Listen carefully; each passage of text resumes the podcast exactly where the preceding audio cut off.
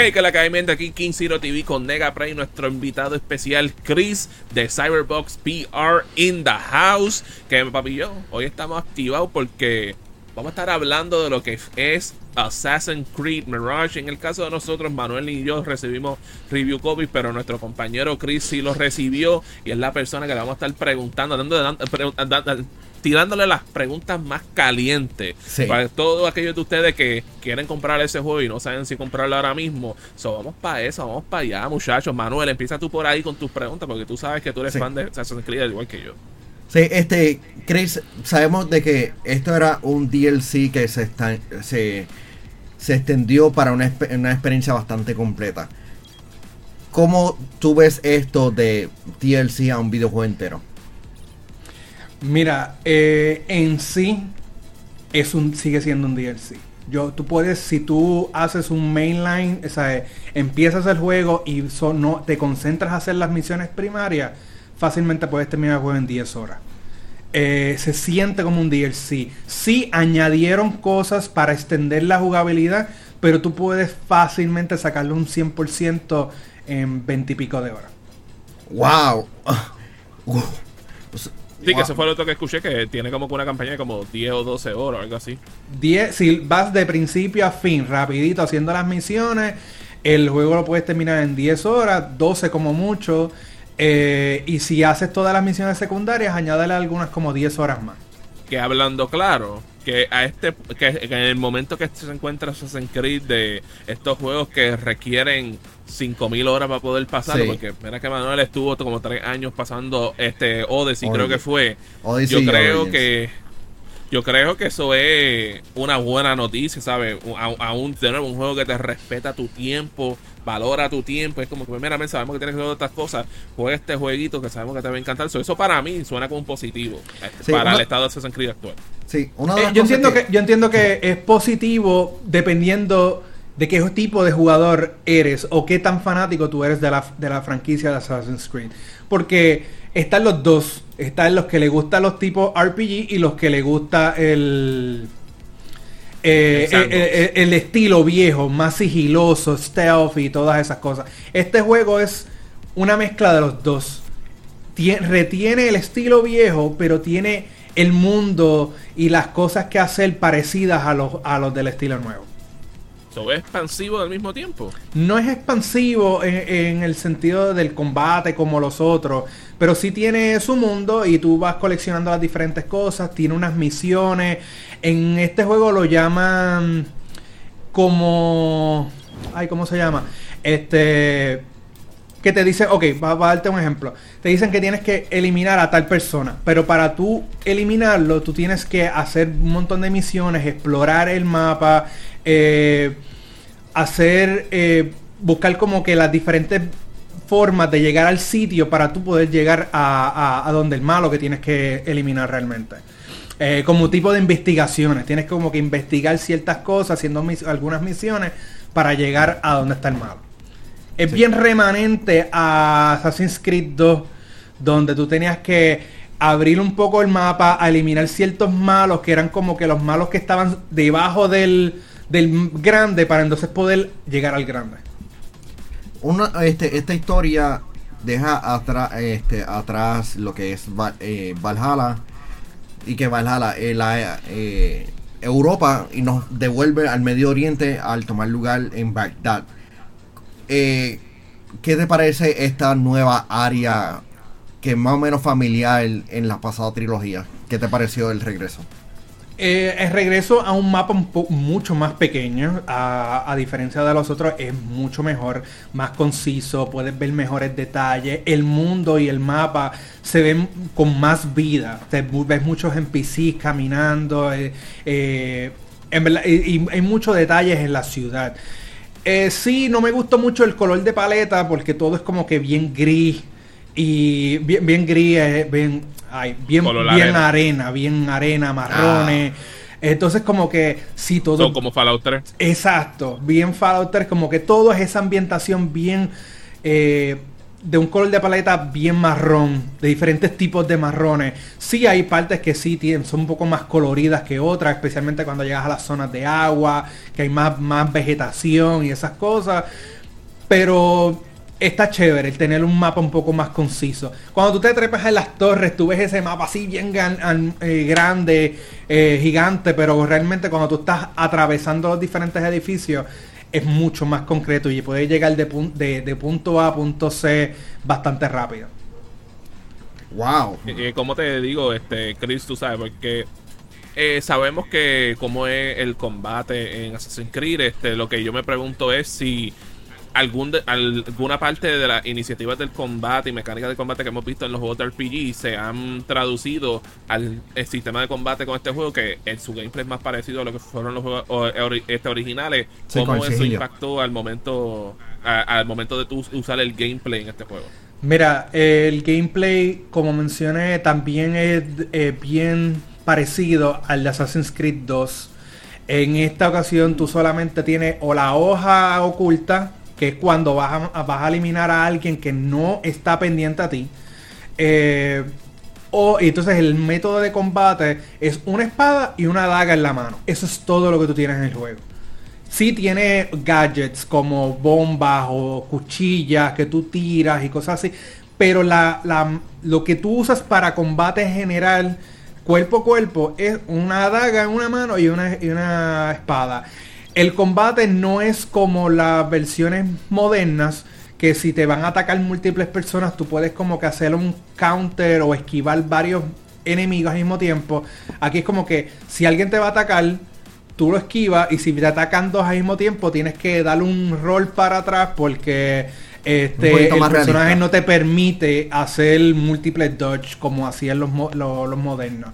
Y eh, también es un poquito arcaico en ese sentido porque es dando cantazos y le bajas un poco la, la, la vida y cuando llegaste al punto te sale el prompt como que ahora lo puedes matar y hace un movimiento este un poquito más cinemático y matas al, enemigo. Eh, pero no, no, no trajo nada de, lo, de los modernos, por decirlo así. Se siente bien Assassin's Creed 2 en esa parte. Y te pregunto, tú usaste, porque una de las cosas que sí vimos en el en uno de los trailers era como que esta estabilidad que tú podías hacer como que un lock-on system y el juego automáticamente mataba a la gente. Sí, esto era el, el Assassin Focus.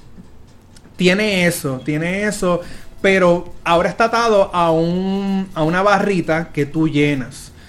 ah, como un super. Eh, exacto, es como un super. Eh, tú para, para llenar esa barra es eliminando gente sigilosamente, stealth. Literalmente tienes que irte escondido, vas eliminando a los diferentes enemigos y entonces cuando lo haces de esa manera es que la barra se va subiendo. Si estás con la espada y la daga, realmente esa barra no sube. Cuando la tienes llena y ves uno o dos enemigos, tú puedes activarla, seleccionarlo y entonces pues hace ese movimiento especial como cinemático que elimina uno, rápido se transporta, elimina al otro y así. Eh, eso es lo que tiene eh, de ese tipo de, lo que me preguntaste. Nice. O sea, ¿tú crees que esto llegó para quedarse? esta forma de matar objetos, objetivos.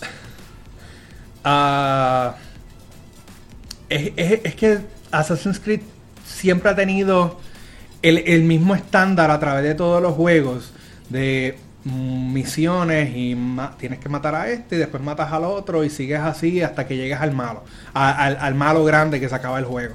Siempre ha tenido la misma dinámica. Lo que cambió en los más recientes es que la, eh, la jugabilidad era más tipo Dark Souls o más acción.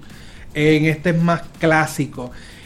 Que si llegó para quedarse, creo que existe un mundo donde podamos tener de los dos eh, podamos tener unos más abiertos, más tipo eh, JRP, eh, perdón, más RPG, Action RPG, y más estos que son más sigilosos, más stealth y más, mucho más contenido, como para contar historias más contenidas y rápidas. Eh, y, están los, están los otros. Creo que los dos pueden vivir en conjunto. Y, te pregunto, Chris, porque sé que te había escuchado decir cosas sobre la historia, ¿sabes? Porque sabemos que esto técnicamente va a ser un DLC, como dijo Manuel, ¿sabes? Cómo la historia se ata tal vez al juego que vino anteriormente. O, y en general, ¿sabes? Es una historia que por lo menos te interesó mucho, ¿sabes? Es algo que vemos que este personaje pueda seguir más adelante como uno de los personajes icónicos de Assassin's Creed. Definitivamente. Eh, para mí, este personaje se sintió. Eh, cuando tú empiezas el juego, te estás contando la historia de origen de. Origen de... Ay, se me olvidó el nombre. Este. Badin. No, Altair. Badin, ¿o qué se llama él? No me acuerdo. Eh, la cuestión es que te, te, eh, te, da la historia de cómo él, de un niño de la calle, se convierte a, a un asesino. Y eso son prácticamente las primeras dos horas del juego. Luego de eso es como que el jefe de asesinos te dice, mira, tienes que eliminar a este tipo y para hacer eso tienes que eliminar a toda esta otra gente, hazlo y vete. Y de ahí la historia para mí se acabó. Es como que la historia del juego, el, incremento o el desarrollo del personaje son durante las primeras dos horas y después como que rienda suelta, tienes una lista de, de misiones o iconos que tienes que cumplir y una vez lo cumples la historia se acabó. Pero realmente de esa, después de que te dan las riendas sueltas, como quien dice, la historia como que deja de tener relevancia y el personaje realmente a mí no me impactó, para mí no, no tuvo la suficiente sustancia para yo decir, ah, este personaje está cool, como Ezio o eh, Altair o Cassandra o, el que sea. Eh, realmente este personaje no es nada interesante para mí, tiene la, una historia bien genérica que lo hemos visto en otros juegos y realmente pues, es como uno más de ahí. Y por eso es que yo dije al principio, sigue sintiéndose como un DLC. Wow. Mano, antes que sigamos este, hablando sobre este videojuego, hay que pagar los biles y... Sí, pues, hermano, hay que agradecer a nuestro sponsor de hoy, que Papi Joe, que a, a, a, a, diferencia de la historia genérica de esto, men, ¿sabes? Tú sabes que las historias de Claro son espectaculares y por eso es que el sponsor del día de hoy, Papi Joe, Claro, la más poderosa.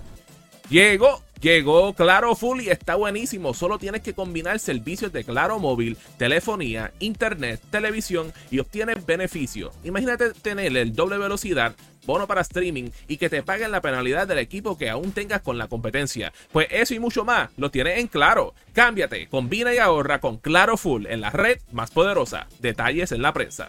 Gracias Claro por ser el auspiciador de este video, mano. Este, Chris, ¿tú crees que es necesario jugar Valhalla antes de Mirage. No, porque como te dije, es la historia de origen del personaje. Este. Y. La, eh, eh, tú empiezas con el personaje de joven hasta que se convierte en maestro asesino, que es el que vemos en Valhalla. Eso realmente no.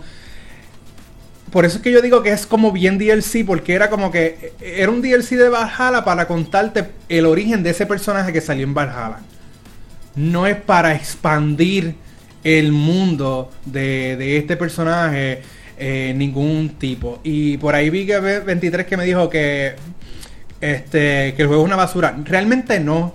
Porque como mencioné anteriormente, eh, depende de qué tipo de jugador tú eres. Si a ti te gusta el estilo sigiloso, de que te estás escondiendo, mm, eliminando todos los enemigos poco a poco eh, y explorando el mundo a tu ritmo. Este, tiene las mecánicas de, de los Assassin's Creed viejos. Realmente este juego es para ti. El juego está genial en ese aspecto. Las gráficas están buenas. Aunque las caras a veces no se ven tan detalladas. Pero el, juego está, pero el juego está genial si te gusta ese tipo de Assassin's Creed. Eh, a mí, en lo personal, me, me encantaba Assassin's Creed. Pero una vez llegaron los modernos me gustaron más los monedas. Odyssey para mí fue uno de los mejores Assassin's Creed, este, definitivamente. Eh, Valhalla, el problema de Valhalla es que estaba muy blurred. Eh, literalmente tenía una historia un poquito mediocre en cierta manera, pero tenía tanto y tanto que hacer que realmente te cansabas de jugarlo. Mira, Chris, ahí me dicen que hay gente que lo compraron el día de lanzamiento y que todavía hoy no han podido terminar. Loco, yo no he, yo nunca lo terminé. Yo dejé de jugar Valhalla. Nunca lo terminé. Yo, yo quiero terminar Valhalla, pero es que es como que es tan freaking grande, como que intimida es que también eso es eso, eso es parte también de, ¿sabes? Esta movida que han tenido muchos de estos juegos de que no, todos los juegos tienen que ser un mundo abierto, esto grande, y es como que de que vale la pena tú hacer un juego mundo abierto si tú no tienes el contenido para que eso sea worth it, que, es, que, que complemente ese mundo abierto. Porque si tú no tienes eso, mejor vete a un Open Zone Dynamic como un Sonic Frontiers o un Monster Hunter. En, en este. Yo sabía. En Yo- este, ya yo sabía que tú ibas a Sí, decir. él- Sonic. yo sabía que iba a volver a Sonic. Este, en este, como te dije, eh, es una experiencia mucho más concisa, mucho más corta. Es más bien un nostalgia fest para la gente que le gustaba los primeros Assassin's Creed. Eh, especialmente Assassin's Creed 1 porque la ambientación de Baghdad es bien similar a la del primer Assassin's Creed también y las dinámicas son bastante iguales, incluso el flujo de combate es bastante igual también. So, si te gustó Assassin's Creed 1 y 2, este juego definitivamente es para ti. Porque a, a pesar de todo, a pesar de que yo diga que la historia está media regulona, eh, la historia del primer juego también era así, también fue media, media regulona, tampoco era la, la gran cosa. So, si te Sí. gustó esos dos juegos, Sí, dos, este juego es para ti. Una historia concisa, más clara, eh, algo que puedas terminar, como dice Mario, como le gusta decir, eh, te ahorras el tiempo y, y no estás jugando con tu tiempo. Eh, en verdad que está bueno en ese aspecto. Pero realmente no esperes algo Sí. wow como Valhalla o Odyssey o esos otros juegos. Así que en Yo Soy Gamer utilizamos el sistema de like o no like. Este, también nos puedes decir cuánto tú le diste en, en, en tu plataforma, Starbox PR. Este, dinos por, por qué, aunque ya tú has estado mencionando. Eh, like o no like, Assassin's Creed Mirage. Le voy a dar un like. Le voy a dar un like porque, como mencioné, ataca la nostalgia de los primeros, de los primeros Assassin's Creed. La gente que quería eso, que estaba clamando ese estilo de juego sigiloso, que ya casi no hay juegos de, de stealth. Pues prácticamente esto, este juego es algo para ti. Y aunque para mí no me gustó la historia, quizás a ti te pueda gustar la historia del personaje. So, sí es un like, en general es un like. En mi plataforma yo le di un... Yo uso el rango de, de, de 1 a 5, 1 siendo el peor, 5 si- siendo el mejor. Yo le di un 3 porque para mí está un juego regular. Tampoco es que hace algo para sobresalir ante todos los otros juegos. Está ahí, es un buen juego, está que, que se puede jugar, pero tampoco es algo asombroso. Y realmente el, el precio de, de 50 dólares mm, está un poquito difícil para un juego de 10 horas, 20 como mucho. Yo lo hubiera bajado a 40. O si lo consigues Sí, más, barato, más barato, pues diferente, es est- mejor. Esto, estoy contigo. Yo creo que si no hubiesen subido los precios de los juegos 10 dólares más, ese juego hubiese lanzado a 40 dólares, que yo considero que es un fair price. O sea, es 50, no me siento tan malo porque eso es lo que costaban los juegos de PlayStation 2. Pero eso es un juego que también, vamos a hablar claro, es un juego de Ubisoft. En dos meses va a estar en 30 dólares. Y dentro de seis meses va a estar en... En 20 Black dólares. Friday ese juego va a estar en 20 dólares obligado. que tú sabes, no, no- no- no- no es, pa- no es para costarle venta a, a, a Assassin's Creed, es que ese es el, el normus operandi de, de Ubisoft, de que bajan los juegos bien Sí. baratos rápido. Así que, gen- gente, ya vieron su reseña. Si ya está jugando, danos saber en los comentarios. Pero antes, bueno, hay un grupo bastante especial que hay que decirle que la que hay. Así mismo es Manuel, que es pro. Hoy tienen guía de asesino, porque esos son lo que ellos son. Y ellos son nuestros VIP Limited Edition de Patreon. Que para el mes de octubre tenemos a Ionel Álvarez, José Quilín, José Rosado, Max Perrillo Cruz, Noel Santiago y Fue Kiwi. Los asesinos top del Patreon de Yo Soy Un Gamer en patreon.com slash Yo Soy Un Gamer. Muchachos, eso lo ha sido todo por el día de hoy. Por ahí tenemos otros like o no likes por ahí, ¿sabes? No me recuerdo cuál fue el último, pero yo sé que Manuel lo, lo, lo pondrá por ahí en algún lugar. O Dani, eso ha sido todo. Los dejamos y sigan jugando.